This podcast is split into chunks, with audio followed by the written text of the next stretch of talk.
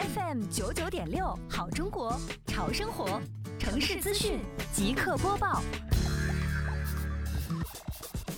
今天上午，杭州市西湖区双浦镇岸芷汀兰小区内的建筑垃圾临时堆放点现场，围了一群人，正在向小区物业了解建筑垃圾的处置情况。围绕美丽杭州创建，以双浦镇美丽城镇创建为契机，进一步提升生活垃圾治理水平与治理能力。结合西湖区目前正在开展的建筑垃圾专项整治工作，杭州市西湖区双浦镇公管办执法中队与检查组对双浦镇辖区范围内新旧住宅小区的大件装修园林垃圾临时堆放点、建筑垃圾处置情况去向、线路报备情况、四分类情况进行了详细了解，并通过现场实地查看，对存在的问题进行现场记录，并要求小区物业完善管理，设施更齐全，堆放更规范，分类。更正确。下一步，当地将继续联合执法中队落实新旧住宅小区建筑垃圾的排查工作。